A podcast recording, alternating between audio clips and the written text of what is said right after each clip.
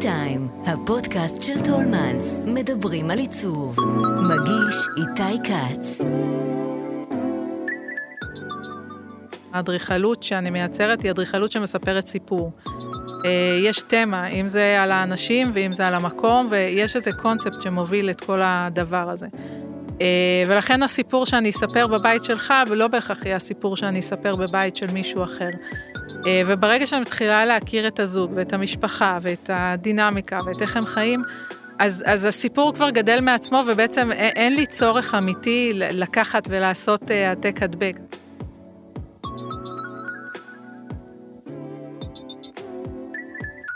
שלום, אתם על T-Time, הפודקאסט של טולמנס, שבו אנחנו מדברים עם אדריכלים, מעצבים ויוצרים על סגנון חיים ותרבות. אני איתי כץ. והיום אני שמח לפגוש את האדריכלית תהילה שלף, שמעצבת בתים לאנשים באליטה הישראלית, בוודאי מבחינת האמצעים הכספיים שלהם. ומבחינה תקשורתית נמצאת באופן יחסי מתחת לרדאר, אולי מבחירה תכף נבדוק את זה, ובכל מקרה הזדמנות מצוינת להכיר אותה מקרוב. תהילה, מה שלומך? נעים מאוד. נעים גם לי. הכל טוב? הכל מצוין. מעולה. ספרי אה, על מה את עובדת בימים אלה. אה, וואו, אה, יש לנו באמת על השולחן הרבה דברים והרבה דברים מעניינים.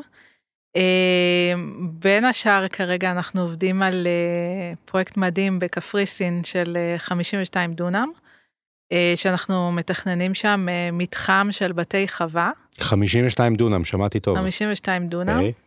אה, מתחם של אה, בתי חווה, עם אה, חוות סוסים ואגם מלאכותי ומסלולים לאופניים ולספורט, הליכות ו- וכאלה דברים, וכל פנטזיה שאפשר באמת להעלות על הדעת. שמה שמיוחד באמת שזה מתחם שכל התכנון שלו וכל ה look and feel שלו זה באמת עם הרבה חיבור לטבע וקיימות ובנייה שהיא בנייה ירוקה. אה, המון אתגרים, המון נושאים חדשים אה, ללמוד מתכנון כבישים ו- ומערכות שהם אה, הרבה מעבר ל scale היומיומי הרגיל שלנו, ועד באמת הרמה הפרטנית שאנחנו בדרך כלל מגיעים אליה. זה ריזורט או שזה מתחם פרטי בעצם? זה מתחם פרטי שמורכב גם מאזור ספציפי למשפחה ספציפית וגם מאזור שהוא בעצם להשקעה. Uh, בגודל הזה באמת uh, אתה יכול לשלב גם וגם. עשית פעם פרויקט בשטח כל כך עצום? 52 דונם? לא, פעם ראשונה. אתגר. אתגר. Uh, אנחנו כמובן עובדים גם עם משרד מקומי בקפריסין, שמטפל בכל הנושאים התכנוניים רישויים שם. אבל אנחנו אדריכל העל של הפרויקט, וזה באמת חוויה מאוד מעניינת וגם חדשה בשבילנו. זה, ב... זה קרוב לים, זה הררי, איפה זה? אה, זה לא קרוב לים, זה צופה על הים, זה יושב בהרים אה, ובעצם אה, צופה על הים ועל על אזור מפרץ מאוד מאוד יפה ועל שמורת עתיקות כזאת מאוד מיוחדת, ככה שגם זה יישאר פתוח לתמיד. אה, ובהחלט אה, חוויה מאוד מיוחדת, אה, זה ללמוד המון המון תחומים בבת אחת, תכנון של מגרשי סקווש ותכנון של מגרשי כדורסל ואלף ואחד תחומים ומגרשי טניס וכרמים והמון המון נושאים שונים שאנחנו נוגעים בהם בעצם תוך כדי העבודה הזאת. וזו חוויה מאוד מעניינת. נשמע ככה. כן? מה נגיד הפיצ'ר הכי מיוחד או ככה אז אני חושבת שבאמת האגם המלאכותי עם כל הספורט הימי שמתלווה אליו, כי זה אגם מלאכותי שיש לו אזור של אה, אה, ברווזים וכל מיני דברים כאלה, אז המים צריכים להיות מותאמים, ומצד שני יש שם גם אזור של סירות פדלים וסקי מים ו- וכל מיני דברים כאלה. אז אה, זה גם למידה של עולם שלם, עבודה עם הידרולוגים, עבודה עם אה, אנשים שמתמחים אה, בנושא של מים טבעיים, איך אתה מוודא שזה לא ייצר יתושים ומחלות וכל מיני דברים כאלה. מאוד מעניין. מאוד מעניין. ואיך לקוח כזה שמן הסתם זה לא בהכרח לקוח ישראלי, איך הוא מגיע דווקא אלייך? אה, זה בדרך כלל אנחנו עם לקוחות אה, עובדים ב-ongoing על, על פרויקטים בשוטף, זה לקוח שכבר אה, עשיתי לו פרויקטים ואני ממשיכה ללוות אותו. וזה היה מאוד טבעי ו- ומובן מאליו. נשמע די מטורף. בואי נלך רגע אחורה, ההתחלה. את הולכת ללמוד אדריכלות בטכניון. נכון. בדיוק דיברנו קודם שסיימת לפני בערך 20 שנה, נכון? נכון. 20 שנה חוגגת במקצוע. מה הביא אותך דווקא לאדריכלות? אמ, קודם כל זה, זה מקצוע שהוא דרך חיים בעיניי, זאת אומרת זה לא מקצוע שאתה הולך ללמוד, עושה מקצוע, עובד בו, זה, זה, זה ממש אה, דרך חיים ואני חושבת שאני אישית באמת אה, אה, חיה את המקצוע ו, וזה החיים שלי. אה, אבל אני, מאז שאני זוכרת את עצמי, אני תמיד ממלאה, מילאתי מחברות בציורים של דירות, של בתים, של אה, תלת ממדים, זה, זה משהו שליווה אותי מאז ומתמיד, כאילו אני תמיד אומרת שמעבר לזה שאני בחרתי במקצוע, גם באיזשהו מקום הוא בחר בי, זה סימביוזה כזאת. וכשלמדת, ידעת שתלכי לכיוון מסוים של מגורים, או שלא הייתה לך את הנטייה? דווקא לא, לא, בכלל לא. כשסיימתי ללמוד, אה, התחלתי דווקא ממשרדים גדולים ו- ופרויקטים אה, ענקיים. אה, מודה שלא כל כך מצאתי את עצמי בקנה מידה הגדול, ו- וגם בעיקר בזה שאין את האינטראקציה, אין את הקשר האישי, זה פרויקטים שהם מאוד ארוכי טווח, ואתה בעצם לא מתנהל מול אדם, אתה לא עובד מול משתמש קצה, אתה לא מרגיש שבעשייה האדריכלית שלך, אתה באמת נוגע באנשים, בחיים של אנשים, ב scale הכי קטן והכי ספציפי של איך הם חיים. אה, וזה מה שמושך אותי במקצוע הזה, הנגיעה האישית, הנגיעה הפרטנית בחיים של אנשים. אני חושבת שזה הכוח שלו וזה הגדולה שלו והיכולת אה, לייצר למשפחה אה, מקום שהוא באמת מטעין אותה וממלא אותה וזה ה base המוגן והבטוח שלה, זה בעיניי הכוח שלו. ומה גילית ב-20 שנה האלה, אולי קצת פחות, שבהם את מתכננת בתים לאנשים ובעצם מגשימה את התשוקה שלך לתכנן לאנשים בית? מתי את מרגישה ש... שהבית הוא טוב? כאילו, מה, מה בעינייך הופך את הבית לבית, אה, לבית טוב ונכון? זה בעצם שאלה שהתשובה אליה היא גם סובייקטיבית וגם אובייקטיבית. סובייקטיבית זה ברגע שבעצם הבית... עונה על צרכים ספציפיים של משפחה ספציפית, מגיב למקום ולסביבה שהוא נמצא בו. אה, ובעצם אני, אני יודעת שהצלחתי לגעת ולהגשים להם את החלום, אז זה ברמה הסובייקטיבית, וברמה האובייקטיבית זה בעצם מה הופך אדריכלות לאדריכלות טובה. אה, ובעיניי זה, זה, זה הנקודה הזאת שאתה מגיע לפרויקט, שהוא נראה פרויקט שעשית אותו בסופו של יום באפס מאמץ. זאת אומרת, לא משהו שנראה במשיכת מכחול, שהכל מתחבר, שהכל זורם, שהכל הרמוני, שאתה רואה אה, קו אחד וסיפור אחד שמוביל את כל הפרויקט הזה מהתמה הראשונה שלו ועד התמה האחרונה שלו, זה מה שהופך את זה בעיניי לפרויקט טוב. זאת אומרת, אף אחד לא צריך לראות את האלפי שעות שהזענו מאחורי הקלעים, ו- וכמה התאמצנו על כל מיני פרטים וכולי, בסוף זה צריך להיראות חד, חלק, פשוט. איך, איך אומר השיר, אה, מקסימום אה, class, באפס מאמץ. זה, זה המוטו. אבל מתי, מתי, מתי רואים מאמץ? מעניין. מתי רואים את המאמץ? אדריכלות שהיא עמוסה במניירות ועמוסה במחוות ובכל מיני, שאדריכל נורא חשוב לו להראות את הווירטואוזיות שלו ואת ה... אתה, אתה רואה את זה, אתה רואה שזה מזיע מכמות החומרים, מכמות הפרטים, מה, מהחיבורים שהם לא מדויקים ולא טובים. אה, כשזה הכל עובד ביחד ואתה לא שם לב, אתה לא יודע לשים את האצבע על מה הופך אותה לטובה, אבל בחוויה שלך יש לך חוויה טובה, זה בעיניי הדיוק הזה, כי בסופו של יום אנחנו בונים לאנשים שהם לא מהתחום, הם לא מהמקצוע. והעובדה שלקוח, אפילו האדם הרגיל מהשורה יודע להיכנס לחלל ולהגיד זה חלל שעושה לי טוב וזה חלל שלא עושה לי טוב, פה הנקודה, פה הנקודה שאנחנו כאנשי מקצוע צריכים לפצח ובעצם לדייק אותה, לדייק סביבה ולשאוף להגיע תמיד למקום הזה. כלומר בית צריך להיות, צריך, צריכה להיות בו איזושהי פשטות את אומרת? כן. צריך להיות נהיר. הוא צריך להיות נהיר ואני גם חושבת במיוחד בבית נגיד לעומת אה, מסעדה מלון משהו שמייצר איזושהי חוויה אה, שיכולה להיות אה, אה, עמוסה מדי או, או כבדה מדי כי בסופו של יום זה משהו שאתה חווה אותו לפרק זמן קצוב ועוזב בית זה משהו שאתה צריך לחיות אותו בוקר, צהריים, ערב, יום אחרי יום, שנה אחרי שנה, ועדיין שהוא יטעין אותך וימלא אותך, ופה החוכמה זה, זה לדייק את זה ו, ולעבוד במינונים נכונים. המינון פה הוא מרכיב מאוד מאוד חשוב. קורה שאנשים אה, שרואים אה, פרויקטים שלך אוהבים אותם ואז בעצם אומרים לך אז תעשי לי את זה? כאילו את העניין הזה של איזשהו איזשהו ביקוש מצד הלקוחות כבר לעשות משהו שכשעשית ואת לא רוצה זה יש סיטואציה כזאת? א' כן זה קורה כל הזמן אבל אני חושבת שבצורת העבודה שאנחנו עובדים בעצם האדריכלות שאני מייצרת היא אדריכלות שמספרת סיפור. יש תמה אם זה על האנשים ואם זה על המקום ויש איזה קונספט שמוביל את כל הדבר הזה. ולכן הסיפור שאני אספר בבית שלך ולא בהכרח יהיה הסיפור שאני אספר בבית של מישהו אחר. אה, וברגע שאני מתחילה להכיר את הזוג ואת המשפחה ואת הדינמיקה ואת איך הם חיים, אז, אז הסיפור כבר גדל מעצמו ובעצם אין לי צורך אמיתי לקחת ולעשות אה, העתק הדבק, זה א', משעמם אותי, אני לא מוצאת בזה שום עניין מקצועי. אה, ויותר מזה, זה, זה, זה מכתיב את כל ההחלטות בהמשך התהליך, הסיפור הזה שאנחנו רוצים לספר. מעניין. יש איזה שהם לא יודע, כללי אצבע שאת הולכת לפיהם, נגיד בסגנון שלך של, יודע, שהכניסה צריך להיות בה ככה, והמעבר לחלל המארח צריך להיות אה, אחרת. יש אה, איזה שהם דברים כאלו שבאמת כל מקרה לגופו וכל בית. זה, זה ממש כל מקרה לגופו וכל בית.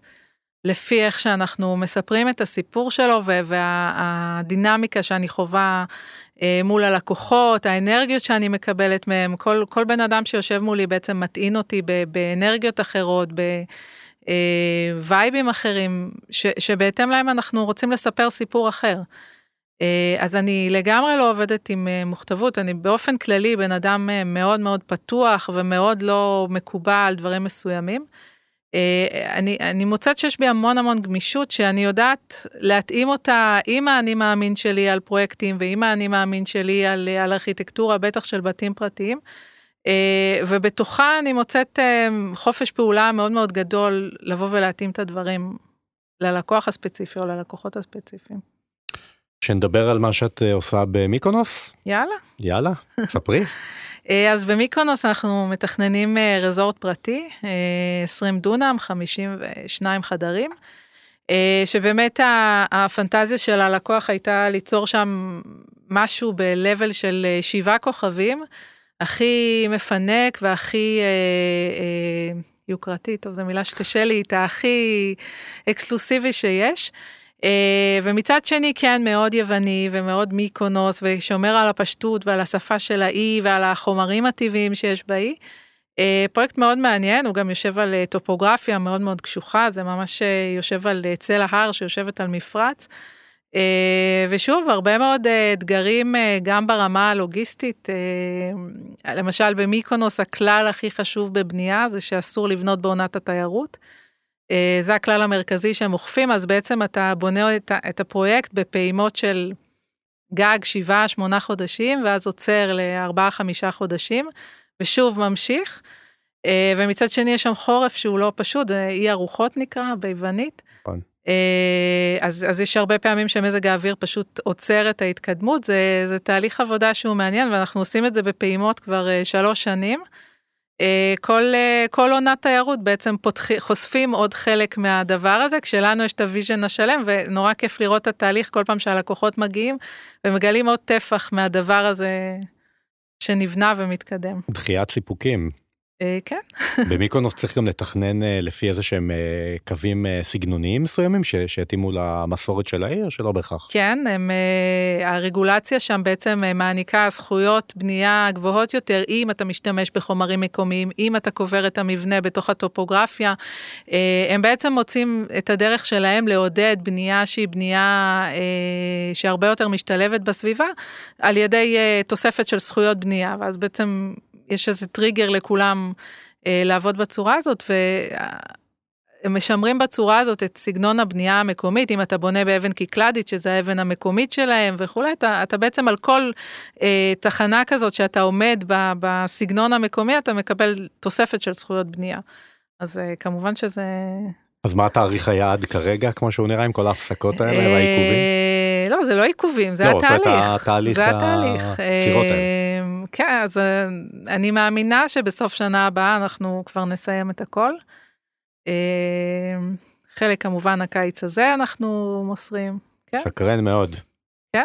אני רוצה לשאול אותך על אה, פרויקט שתכננת אה, בארץ יחד עם אה, פיירו, פיירו ליסוני, מהמם. אחד האדריכלים והמעצבים האיטלקיים באמת בליגת העל העולמית, שנדמה לי שהפרויקט הקודם והיחיד שלו בישראל היה מלון ממילה מהמם. בירושלים, נכון, ואם אני לא טועה זה הפרויקט הפרטי הראשון שלו, היחיד, היחיד עד היום, הראשון והיחיד עד היום. נכון. ואז הוא בוחר בך בתור אה, שותפה מקומית לפרויקט, נכון?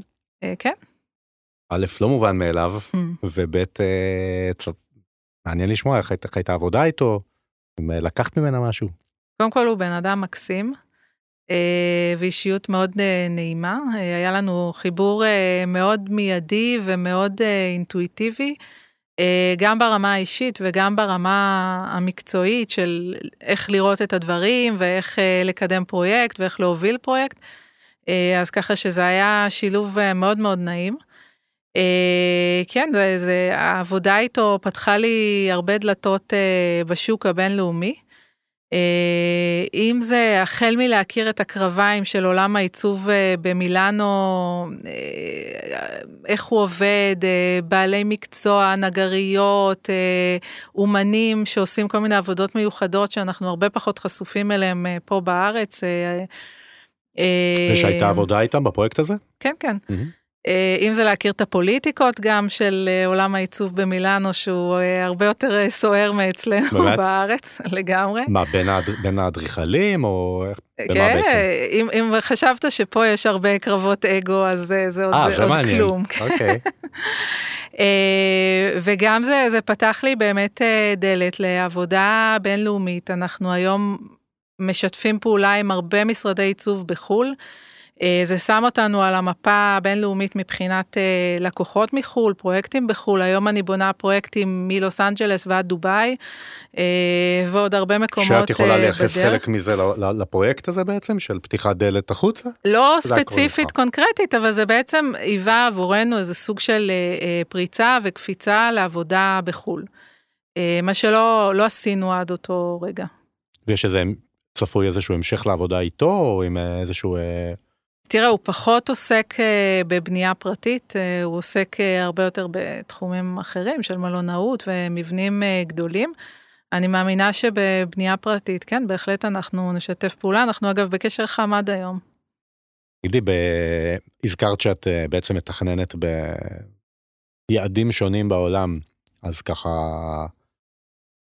להגיד אם יש איזה שהם הבדלים נראים לעין בין העבודה בישראל למקומות אחרים, אם זה בת- בתהליכים, באורך התהליכים, אם זה מבחינת אה, טעם של לקוחות וסוג העבודה מול לקוחות, מהמם. אפילו באורך התהליכים.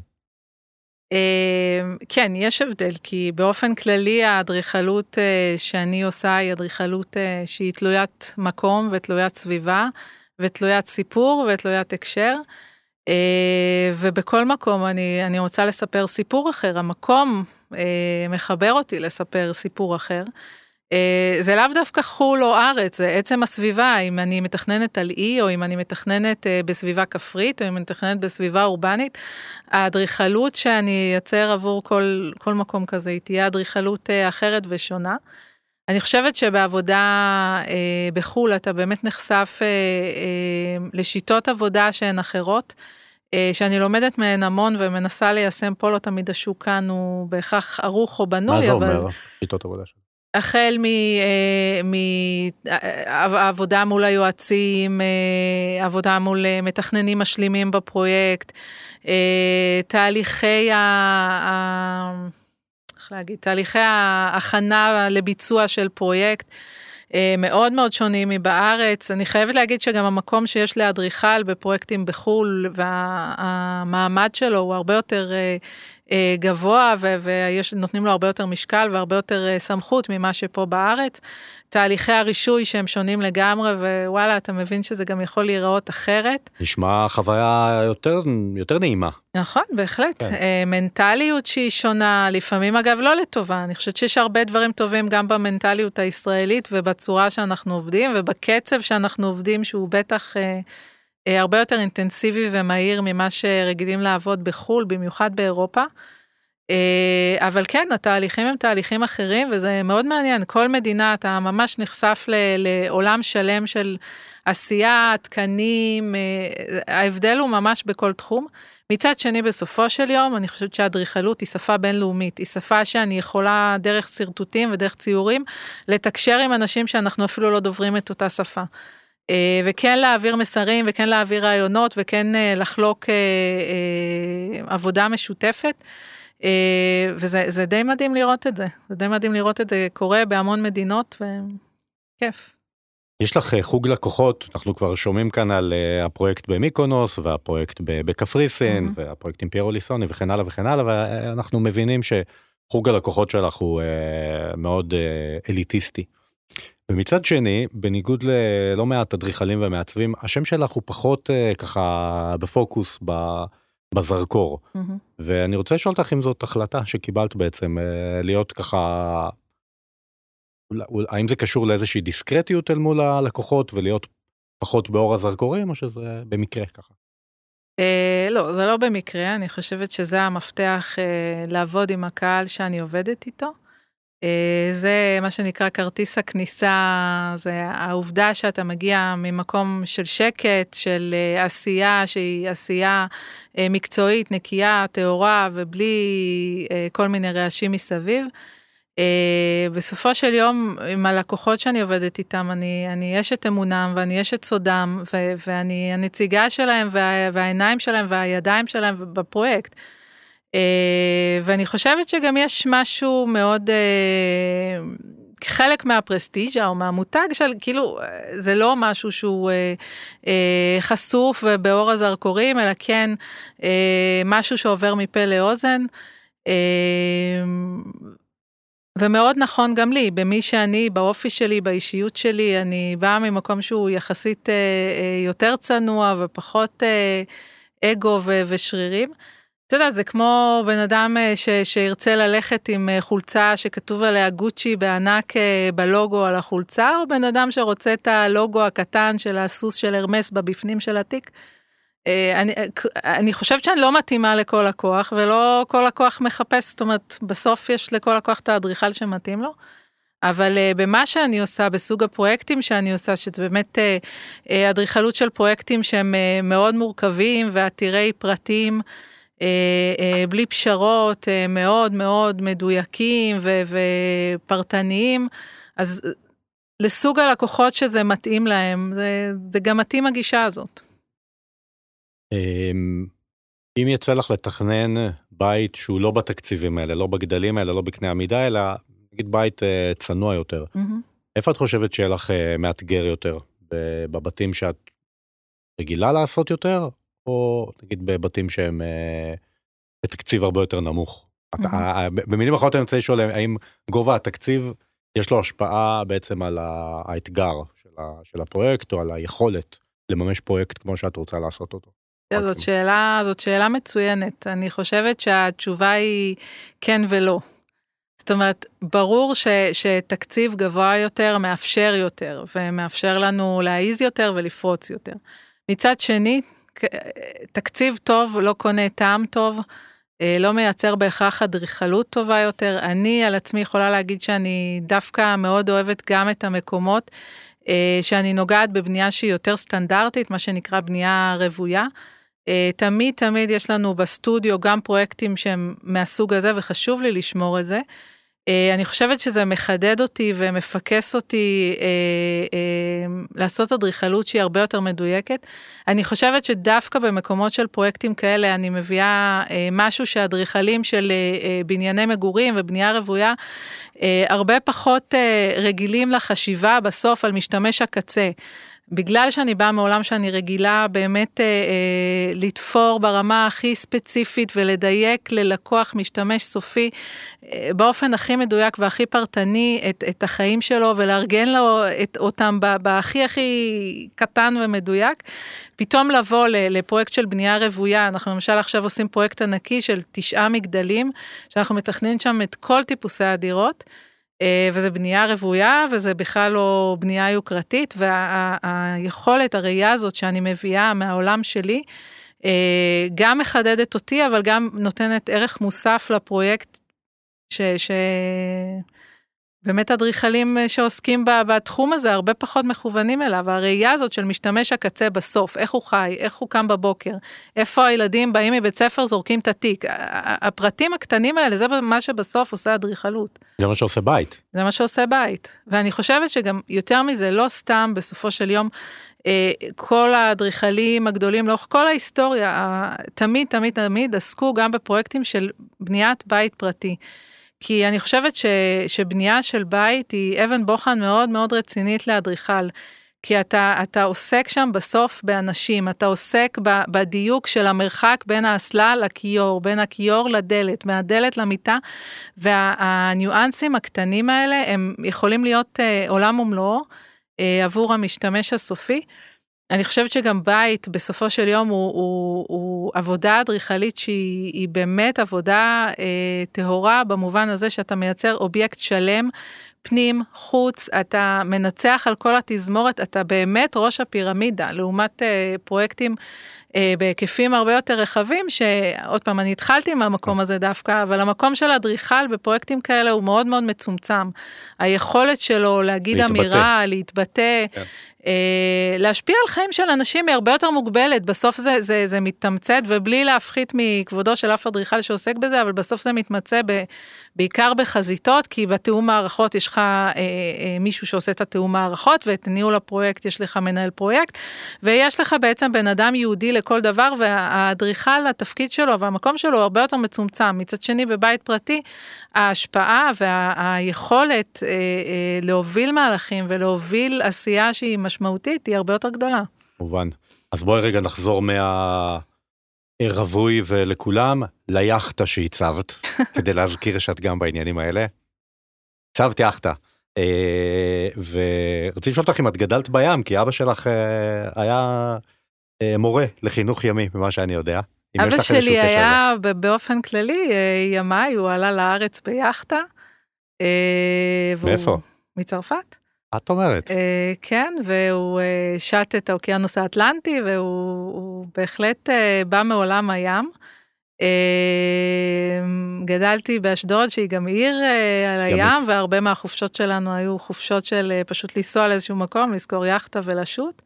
אז מה לקח לך כל כך הרבה שנים לתכנן יעד, לעצב יאכטה, את זה הייתי צריך לשאול. שירתתי גם בחיל הים, אם אתה רוצה לדעת. אבל לא, כל זה לא, לא, לא קשור, זה בא מבקשה של אה, לקוח. אה, וזה, זה, שוב, זה היה אתגר מאוד מעניין, כי זה תחום למידה חדש. אה, אני יכולה להגיד שהרבה דברים שנכונים לתכנון ביבשה, לא נכונים לתכנון בים. למשל, איך שנסתכל על העמדה של חלל, אה, ואיך שאני אשפוט אותה ב, ביבשה, מה הזרימה, מה כיוון התנועה, מאיפה הולכים, מאיפה נכנסים. בים הפרמטרים משתנים לגמרי, הדבר שהכי מכתיב הוא, הוא כיוון הגלים, האם אתה רוצה להיות מקביל או ניצב לכיוון הגלים.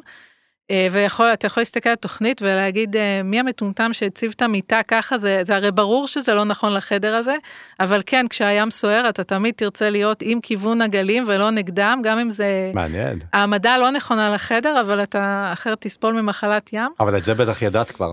מכל הטיולים שלך. ידעתי, כן, כן. אבל, אבל בהחלט אה, היה, היה הרבה תחום של למידה של חומרים שאתה יכול להשתמש ולא יכול להשתמש, אה, אה, מהמספנה למשל, הם לימדו אותי המון המון דברים. מה, מה אפשר ומה אי אפשר לעשות. זאת אומרת, אתה לא יכול לעשות כל מה שאתה רוצה כמו שאתה עושה בתכנון יבשתי נקרא לזה. ויהיה לזה המשך? שזה היה הרפתקה חד פעמית. אי אפשר לדעת. הבנתי. בניגוד לכל מיני אדריכלים רבים בעצם שמפרידים בין הבית למשרד, אצלך זה משולב. נכון. הבית הוא המשרד, המשרד הוא, הוא הבית. אמ, מה את יכולה להגיד על היתרונות והחסרונות של ההחלטה הזאת?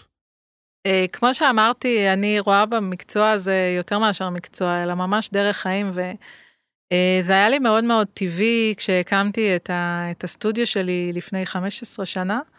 אה, אז היה לי מאוד מאוד טבעי הבחירה הזאת שזה יהיה אצלי בבית, זה, זה חלק ממני, זה חלק מהחיים שלי, אני, אני מאוד לא עושה את ההפרדה הזאת שפה נגמרת העבודה ופה מתחיל הבית.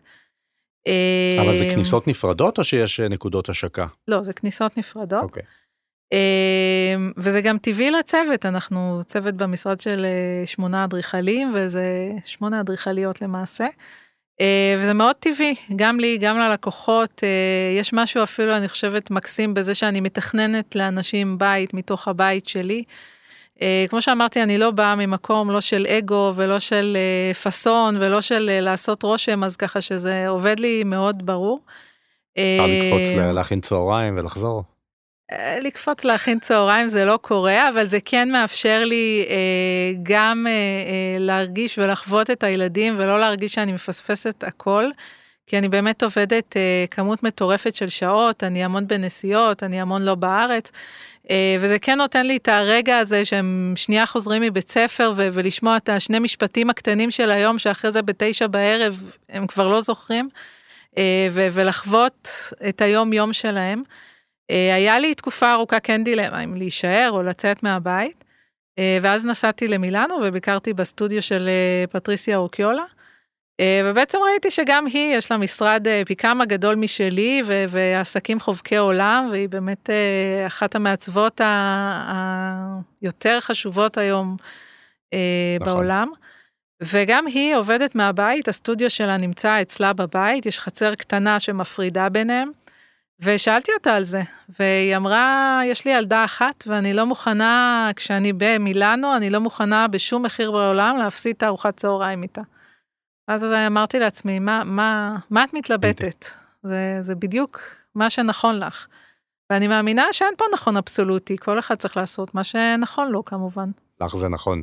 אמ, אם היית פוגשת את עצמך לקראת אה, סוף הלימודים שלך אה, בטכניון, שגם כתבת בפרויקט גמר פרס יוקרתי, נגיד שהיית פוגשת את עצמך עכשיו, איזה עצה היית נותנת לעצמך? וואו. אמ, הייתי אומרת להקשיב תמיד ל- ללב ולבטן, אה, ופחות לראש. אני יכולה להגיד לאורך השנים, כש, כשהקשבתי לעצמי אה, ככה לאינטואיציות באמת, אז זה אף פעם לא הוכיח את עצמו כטעות, וכשניסיתי לעשות את הדברים בצורה יותר אה, שכלתנית, ו...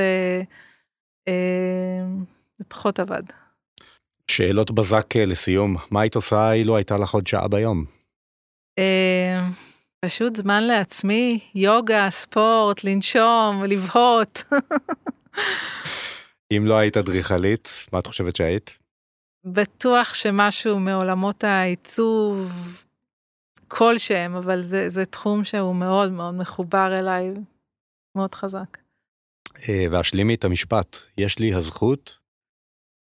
אה, ליצור ולברוא עולמות חדשים בכל פרויקט מחדש, אה, ולהגשים חלומות לאנשים.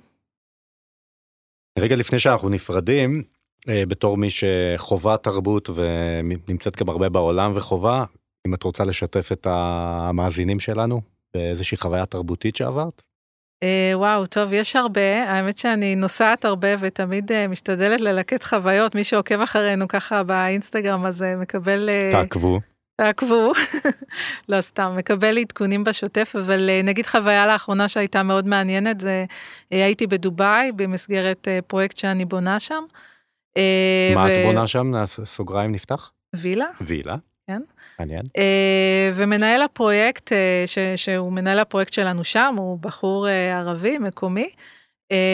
והוא גם מנהל הפרויקט של הסוויטה המלכותית של אמיר דובאי.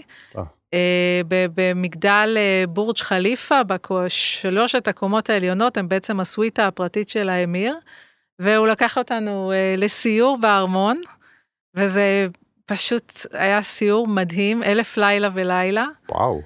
מזעזע ברמות העושר שצועקות מכל פינה, זאת אומרת מבחינת סגנון וטעם זה באמת הכי רחוק ממני. אבל, אה, אבל זה ממש אה, כמו שמדמיינים באגדות ובפנטזיות, וזה היה סיור אה, פרטי ביותר ש, שלא חשוף לקהל, וזה היה מאוד מעניין. כיף לך. כן.